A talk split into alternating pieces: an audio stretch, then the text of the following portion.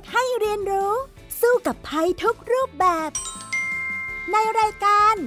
เด็กรู้สู้ภัย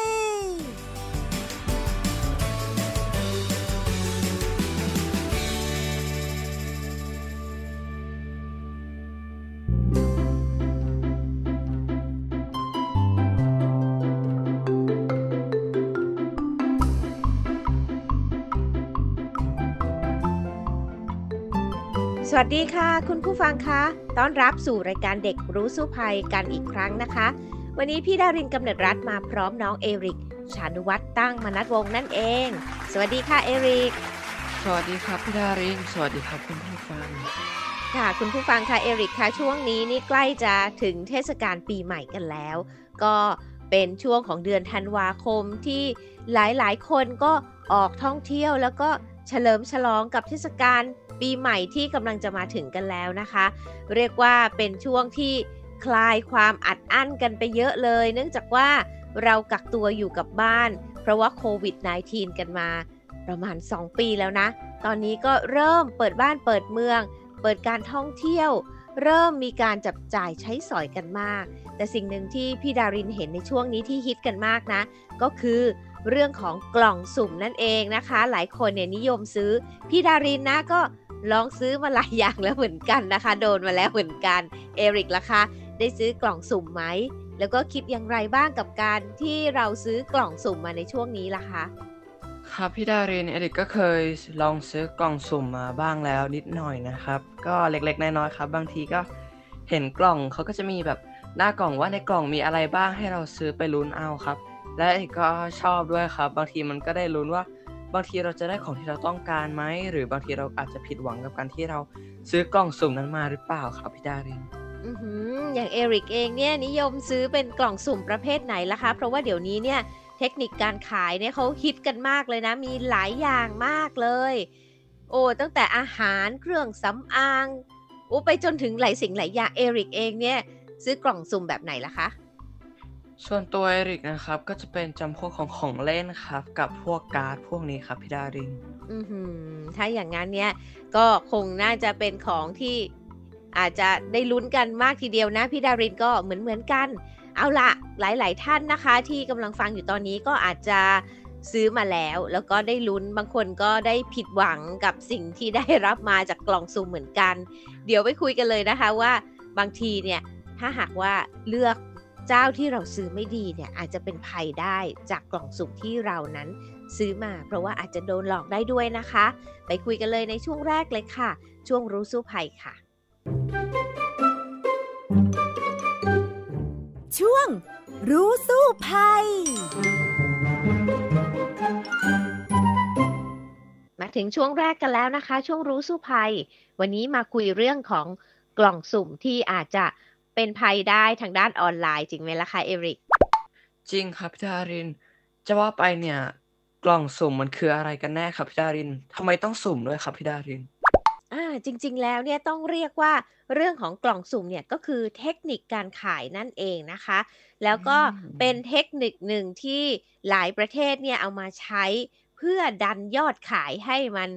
ขายดีขึ้นนั่นเอง โดยเฉพาะอย่างยิ่งในช่วงนี้เป็นช่วงเทศกาล ที่คนจะซื้อของขวัญให้กัน กล่องสุ่มเนี่ยก็อาจจะเป็นตัวหนึ่งนะที่ทำให้ของที่ค้างๆอยู่จากช่วงโควิดที่ผ่านมา 2 ปีแล้วเนี่ย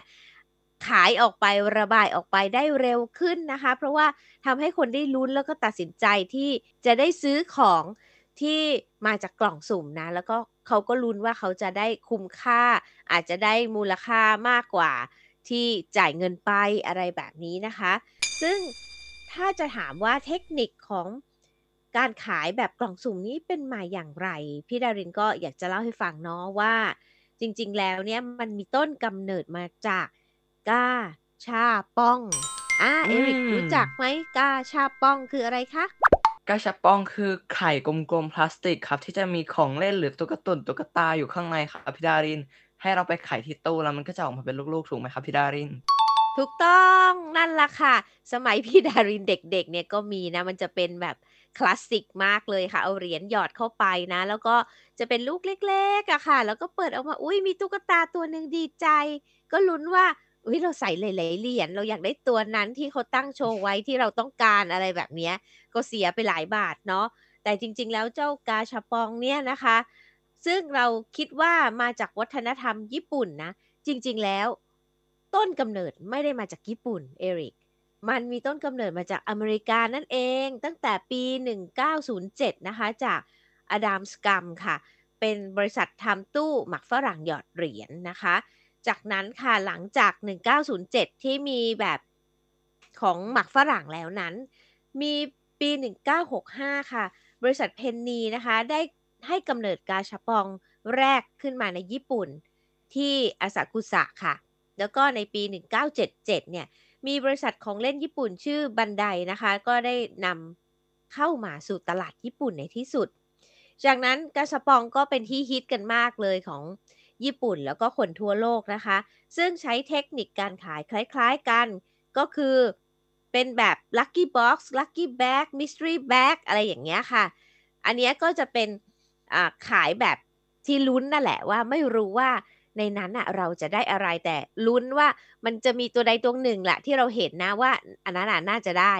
แล้วก็ลุ้นเอาเหมือนกับ ให้มันมันมีความลุ้นน่ะมากกว่าเราซื้อธรรมดา มันไม่มีความลุ้นจริงไหม Eric ซึ่งจุดนี้เนี่ยน่าจะทำให้หลายคนสนใจ Eric ก็ชอบลุ้นแบบนี้ไหมล่ะคะ?ครับพี่ดาริน Eric ก็ชอบลุ้นนะครับเพราะบางทีเราได้ของที่มันมูลค่ามากกว่าที่เราจ่ายไปเนี่ย มันก็รู้สึกดีใจนะครับ แต่ถ้าบางทีเรา ผิดหวังกับมัน เราก็อาจจะรู้สึกเสียใจนิดหน่อยนะครับ กับอืม ของที่เราได้มาที่ไม่ใช่สิ่งที่เราต้องการครับ แต่มันก็เป็นความสนุกของการสุ่มกล่องสุ่ม หรือว่ากาชาปองใช่ไหมครับ?ใช่ครับ บางคนก็เจ็บมาเยอะ เสียมาเยอะ ลุ้น ลุ้นหลาย ๆ กล่อง แต่ยังไม่ได้สิ่งที่ตัวเองต้องการสักที เหมือน เหมือนกับกาชาปองนะ เห็น Eric บอกว่า เดี๋ยวนี้เขามีศัพท์วัยรุ่น ใช่ไหม ที่เขาจะ เอ่อ เรียกกัน ในการที่ได้กล่องสุ่มแล้ว แล้วเป็นยังไงนะคะ?นั่นก็คือเกลือครับ Eric ว่าทุกคนน่าจะเกคุ้นลืหูอคุ้นตากันใช่ครับอ๋อพี่เกลดาือรินเพิ่งได้ยินเป็นครั้งแรกเนี่ยเกลือแปลว่าอะไรคะ Eric? เกลืออันนี้นะครับ มันจะแปลไปได้หลายแบบเลยครับ แล้วก็มีหลายที่มาครับ ไม่ว่าจะมาจากคำว่า salty ที่ภาษาอังกฤษจะเกี่ยวกับคำว่าขี้หงุดหงิดขี้โมโหนะครับ เหมือนว่าคนที่เขาทำกล่องสุ่มมาให้เราโมโห อืหรือว่ามจะมาจากคำว่าเค็มที่งก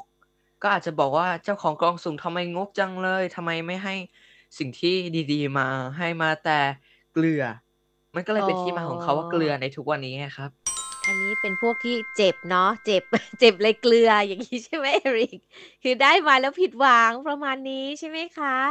ซึ่งจริง ๆ นั่นแหละค่ะ เป็นเสน่ห์ของเจ้ากล่องสุ่มนี่เองก็คือความไม่รู้นะ แล้วก็เสน่ห์ของความผิดหวังก็คือความหวังด้วย อย่างเช่นครับซื้อใช่มาแล้วโอ๊ยยังไม่ยิได้อะในสิ่งที่ฉันอยากได้ เอาอีกกล่องแล้วกัน F ไปเรื่อยๆ อะไรแบบนี้ Eric โดนแบบนี้บ้างไหมล่ะคะ?นี่แหละค่ะกลยุทธ์การขายของเขาเลย ประจำเลยครับพี่ดารินไม่ว่าจะเป็นกล่องสุ่มอะไรนะครับพอเราไม่ได้เราก็อยากได้ทั้งๆที่รู้ว่าเรตออกมันยากมากๆ แต่เราก็ยังอยากได้เราก็เลยไปซื้อกล่องนู้นกล่องนี้มาเพิ่มเรื่อยๆเลยครับพี่ดารินเออตอนนี้มีหลายกล่องแล้วใช่ไหม Eric อะ?ใช่ครับ แน่นอนค่ะมันเป็นกระแสนิยมเลยนะ ตอนนี้เนี่ยเรียกว่ากล่องสุ่มเนี่ยมีสุ่มหลายหลากมากเลยอย่างเช่นของใช้ของกินใช่ไหมเบเกอรีเป็นอาหารทะเล อาหารแช่แข็งของมือสองก็ทำกล่องสุ่ม ของเล่นเครื่องสำอาง แบรนด์เนม ก็มีคือมีแทบทุกสิ่งทุกอย่างแล้วตอนเนี้ยมองไปทางไหนในหน้าอินเทอร์เน็ต หน้า Social Network เนี่ยก็เจอแต่เขาขายกล่องสุ่มกันทั้งนั้นจริงไหม Eric? ใช่ครับ แล้วก็ตอนนี้นะครับ Eric ก็อยากจะอธิบายเกี่ยวกับเรื่องของกล่องสุ่มเป็นภัยอย่างไรนะครับ อันนี้ก็จะแล้วแต่คนคิดเลยนะครับ บางคนคิดว่าเป็นการลงทุนอืบางคนมคิดว่าเป็นการสนองความสุขให้ตัวเองนะครับ หรืคอ่ว่าะ เป็นการที่เราได้ซื้อของมานั่นแหละ แต่ว่าเราเพียงแค่เราจะต้องลุ้น หรือไม่เราก็ผิดหวังกับมันนะครับ Eric คิดว่ามันจะเป็นภัยก็ต่อเมื่อที่ว่าเราซื้อมันจนมากเกินไปครับพี่ดาริน ไม่ว่าเราจะซื้อมันเกินเงินที่เรามี เราจะซื้อมันเกินความจำเป็นครับ ไม่ใช่แค่ว่าให้มันเพิ่มความสุขแล้วแต่ว่า เหมือนว่าเราจะเอาให้ได้อันนี้มันก็เริ่มเป็นสิ่งที่ไม่โอเคแล้วครับ อ่ากล่องสุ่มเนี่ยหลายๆกล่องเนี่ยราคาแรงเหมือนกันนะคะ แล้วก็ถ้าหากว่าเอ้ยลุ้นแล้วไม่ได้อย่างเงี้ยแล้วก็ซื้อใหม่เรื่อยๆ อันนี้ก็จะเป็นภัยต่อกระเป๋าของเราได้ จะฉีกได้โดยไม่รู้ตัวเหมือนกันนะ นอกจากนั้นเนี่ยบางคนเนี่ยได้มาเสร็จแล้วเกลือค่ะ อย่างที่เอริกบอกได้มาแล้วผิดหวังนะใช่แล้วครับก็มันไม่ตรงตามที่โฆษณาชวนเชื่อไว้ อันนี้แหละทำให้มีการอ่า ตั้งคำถามว่า เอ๊ะเราจะเล่นกันอย่างไม่มีกฎระเบียบเลยหรือไง แต่ที่จริงแล้วมันก็มีกฎหมายเข้ามาควบคุมเรื่องนี้อยู่แล้วเหมือนกันนะคะ ซึ่งเดี๋ยวเดี๋ยวจะว่ากันต่อในเรื่องนี้แต่ว่าพี่ดารินว่าจริงๆอะมันก็มีเหรียญสองด้านนะ มีทั้งข้อดีแล้วก็ข้อเสียด้วย ถามว่ากล่องสุ่มดีอย่างไรอะให้เอริกเดาซิว่ามันดีอย่างไร ก็อย่างแรกนะครับ ดีกับผู้ขายแน่นอนครับพี่ดาริน หนึ่งคือผู้ขายได้ระบายสินค้าที่เก็บไว้เหมือนที่พี่ดารินบอกนะครับ แล้วก็ผู้ขายเนี่ยบางทีเขาก็ได้กำไรเยอะนะครับ เพราะว่าคนให้ความสนใจกับกล่องสุ่มในช่วงนี้มาก ๆ เลยครับ เป็นกระแสที่มาแรงมาก ไม่ว่าจะเป็นยูทูบเบอร์ไอดอลหรือใครเขาก็ทำกล่องสุ่มมาขาย หรือว่ามาเปิดกล่องสุ่มโชว์กัน เต็มไปหมดเลยนะครับ ใช่แล้วล่ะค่ะ อันเนี้ยมันทำให้สต็อกของเนี่ยลื่นไหลออกดีมากใช่ไหมอ่า ขายได้รวดเร็วทันใจ บางคนเนี่ยที่เราเห็นดัง ๆ นี่นะ ขาย 10 นาทีไปได้เป็นเป็นร้อยล้านแล้วอย่างเงี้ย โอ้โห ก็เรียกว่าสำหรับผู้ขายเนี่ยดีมากๆเลย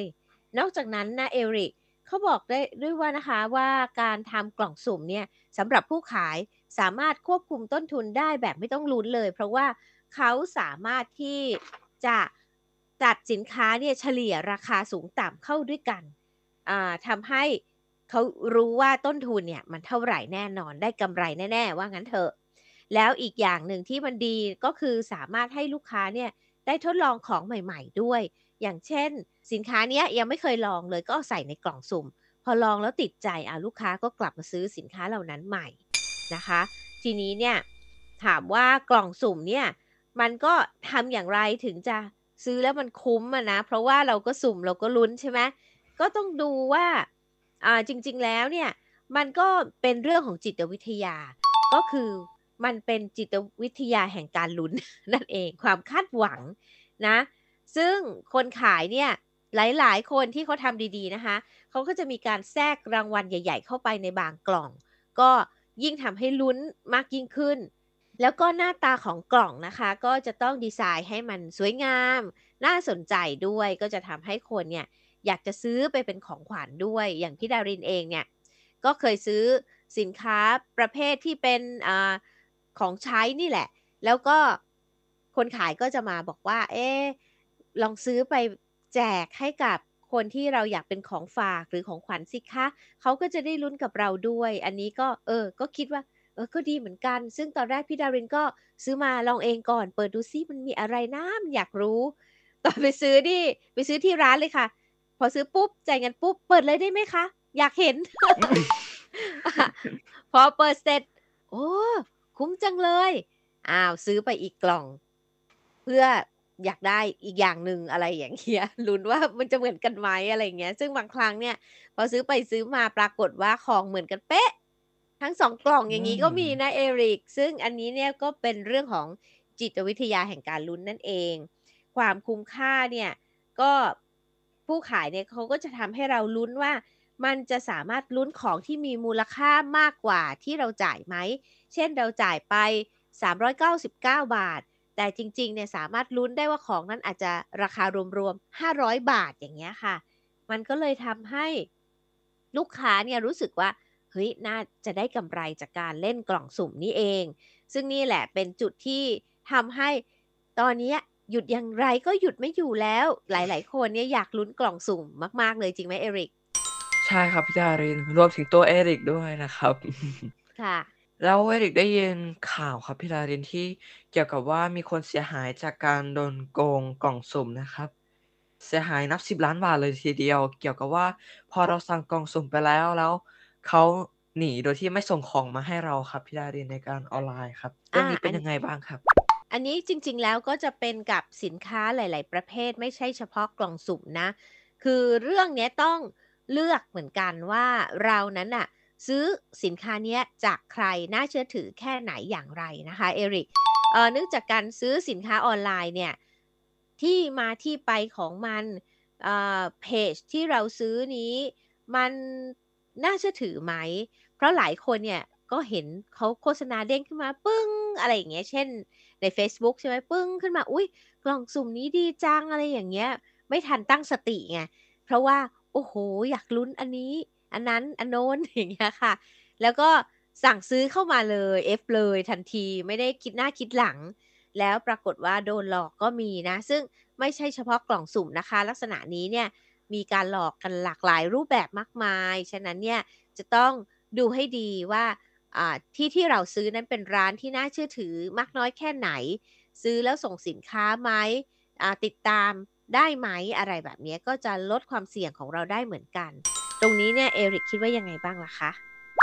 เอริกคิดว่าเราหนึ่งคือเราควรต้องระวังก่อนครับว่า ร้านค้าน่าเชื่อถือหรือเปล่า อยู่ในแอปหรือ อะไรที่ปลอดภัยหรือเปล่า ถ้าเป็น Facebook นี่ก็น่าจะ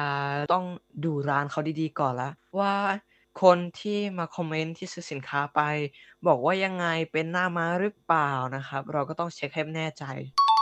แล้วก็ถ้าเกิดว่าเราจะต้องซื้อของเขาไปแล้ว แล้วเขาไม่มาส่ง เราเองเอริกก็มีวิธีมาแก้ไขมาฝากทุกคนนะครับ นั่นก็อ๋คืออทำไงคะหนึ่งนะครับ เราต้องเก็บหลักฐานนะครับ ก่อนว่าเราโอน ตังหรือว่าสั่งซื้อสินค้าไปจริงๆนะครับ เช่นสลิปหรือว่าแคปเจอร์หน้าจอแชทที่เราคุยกับเขานะครับสองก็คือ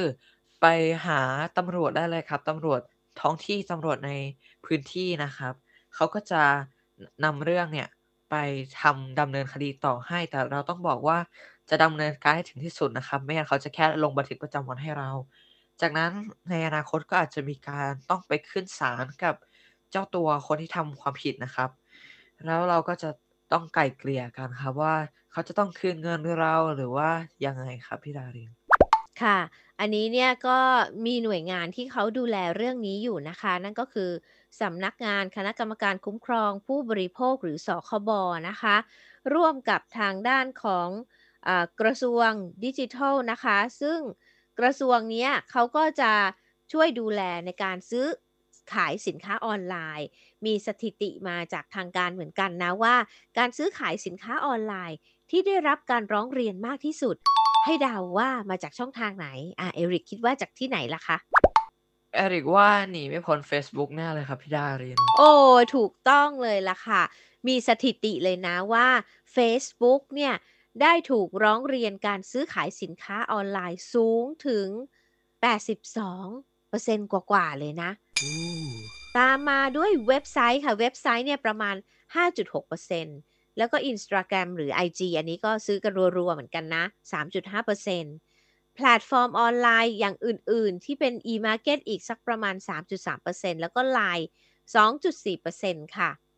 แล้วก็มีสินค้าที่ได้รับการร้องเรียนมากที่สุดนั่นก็คือจำพวกสินค้าแฟชั่นนะคะ 23.7% ของใช้ในบ้านเนี่ย 20.9%อุปกรณ์ไอที 18.3%อาหารเครื่องดื่ม 11.7%แล้วก็พวกสินค้าประดับยนต์พวกเนี้ย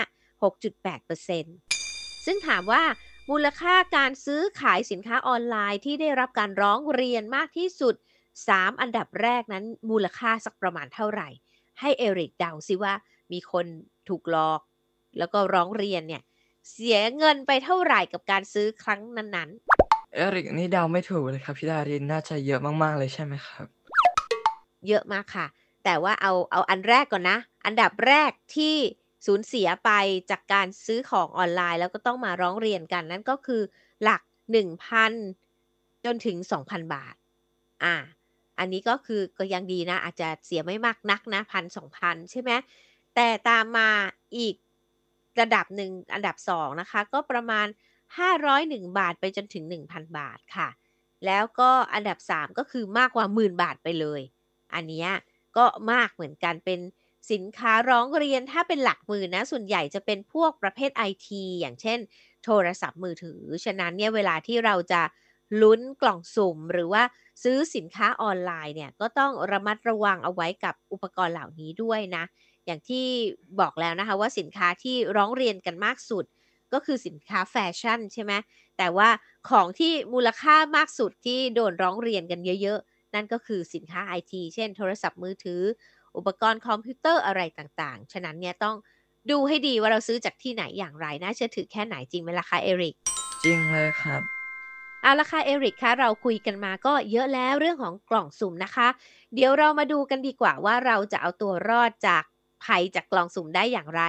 ในช่วง รู้แล้วรอดค่ะ ช่วง รู้แล้วรอด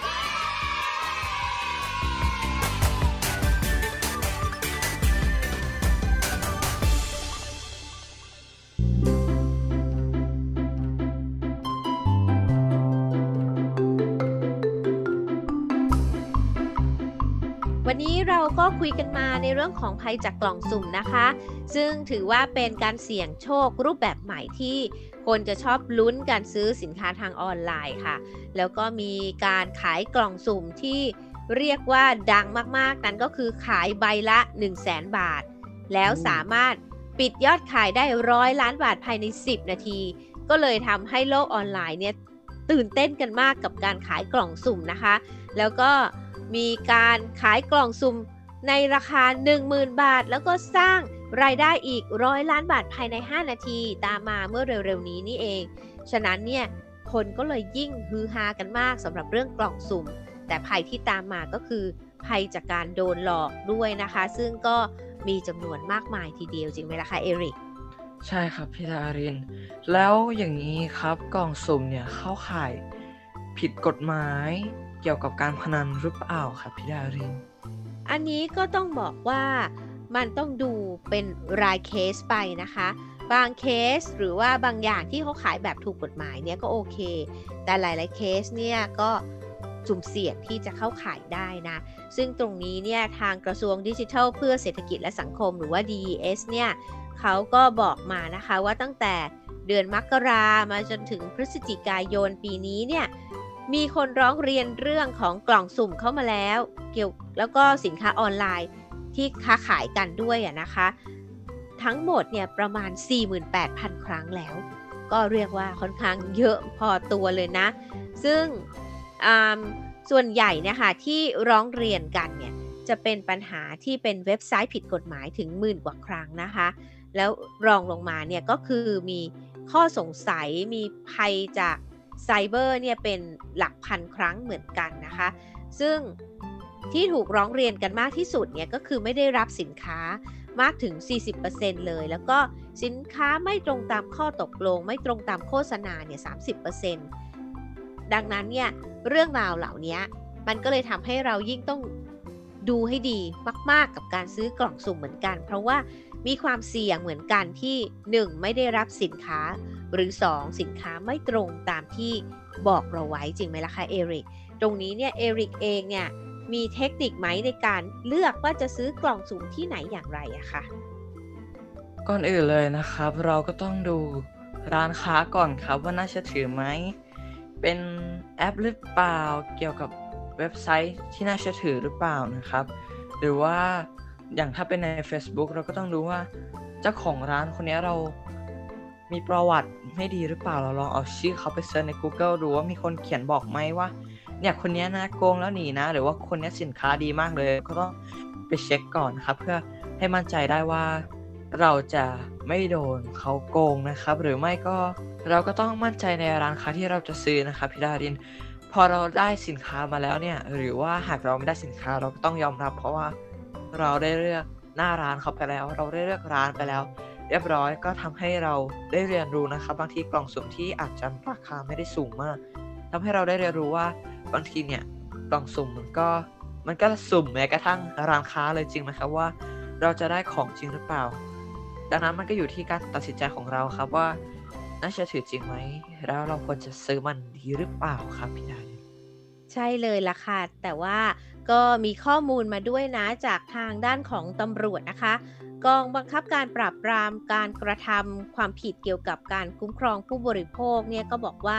จริง ๆ แล้วเนี่ยกล่องสุ่มเนี่ยเขาก็เล่นกันมานานแล้วล่ะ บางประเทศเนี่ยถือว่าเป็นเกมออนไลน์ด้วยซ้ำไปนะคะสำหรับบ้านเราเนี่ยถ้าจะดูว่ามันเป็นการพนันไหมเนี่ยก็ต้องแยกเป็น2ออย่างนะก็คือ ข้อ 1 ถ้าผู้ประกอบการกล่องสุ่มเนี่ยไปขออนุญาตกับกระทรวงมหาดไทย แล้วมีการเล่นก็สามารถเล่นได้นะคะ ถ้าเขาอนุญาตผู้เล่นเนี่ยก็จะถือว่าเป็นผู้บริโภค แต่ต่อมาถ้าพบว่าสินค้าได้มาไม่คุ้มไม่ตรงปก ไม่ตรงตามโฆษณา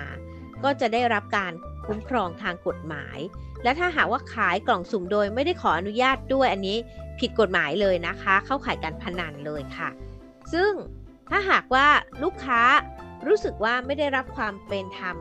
เมื่อสั่งกล่องสุ่มมานะคะ ก็สามารถไปร้องทุกข์กล่าวโทษกับพนักงานสอบสวนในพื้นที่ได้เลย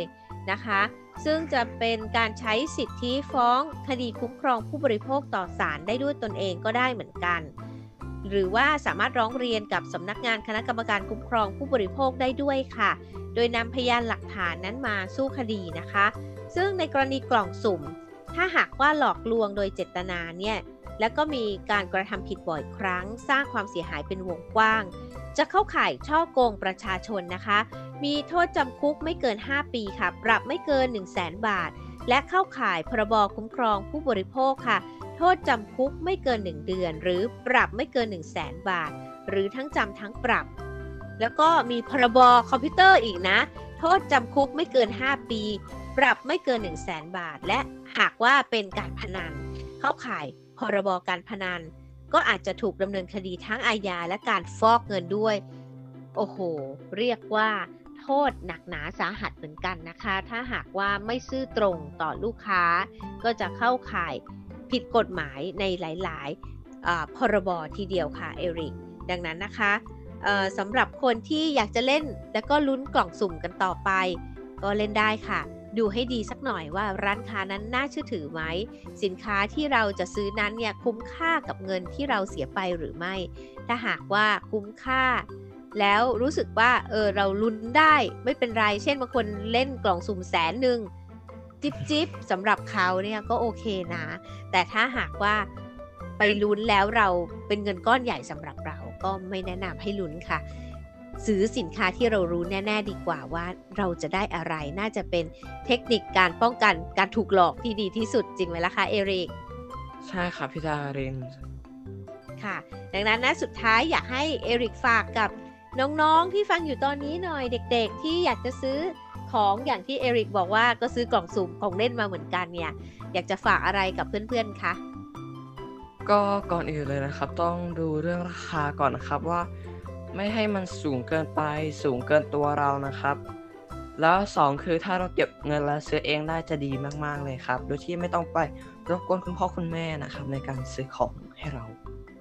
ถูกต้องเป็นเทคนิคที่ดีมากๆเลยนะคะ ในวันนี้ที่เอริกฝากไว้กับคุณผู้ฟังนะคะ แต่วันนี้เวลาของรายการเด็กรู้สู้ภัยหมดลงแล้วค่ะ พี่ดาริน และน้องเอริกลาไปก่อนนะคะ พบกันใหม่ในคราวหน้า สวัสดีค่ะ สวัสดีครับ ติดตามรายการได้ที่ www.thaipbspodcast.com แอปพลิเคชัน Thai PBS Podcast หรือฟังผ่านแอปพลิเคชัน Podcast ของ iOS Google Podcast Android Podbean SoundCloud และ Spotify ติดตามความเคลื่อนไหวของรายการและแสดงความคิดเห็น โดยกดถูกใจที่ facebook.com/thaipbspodcast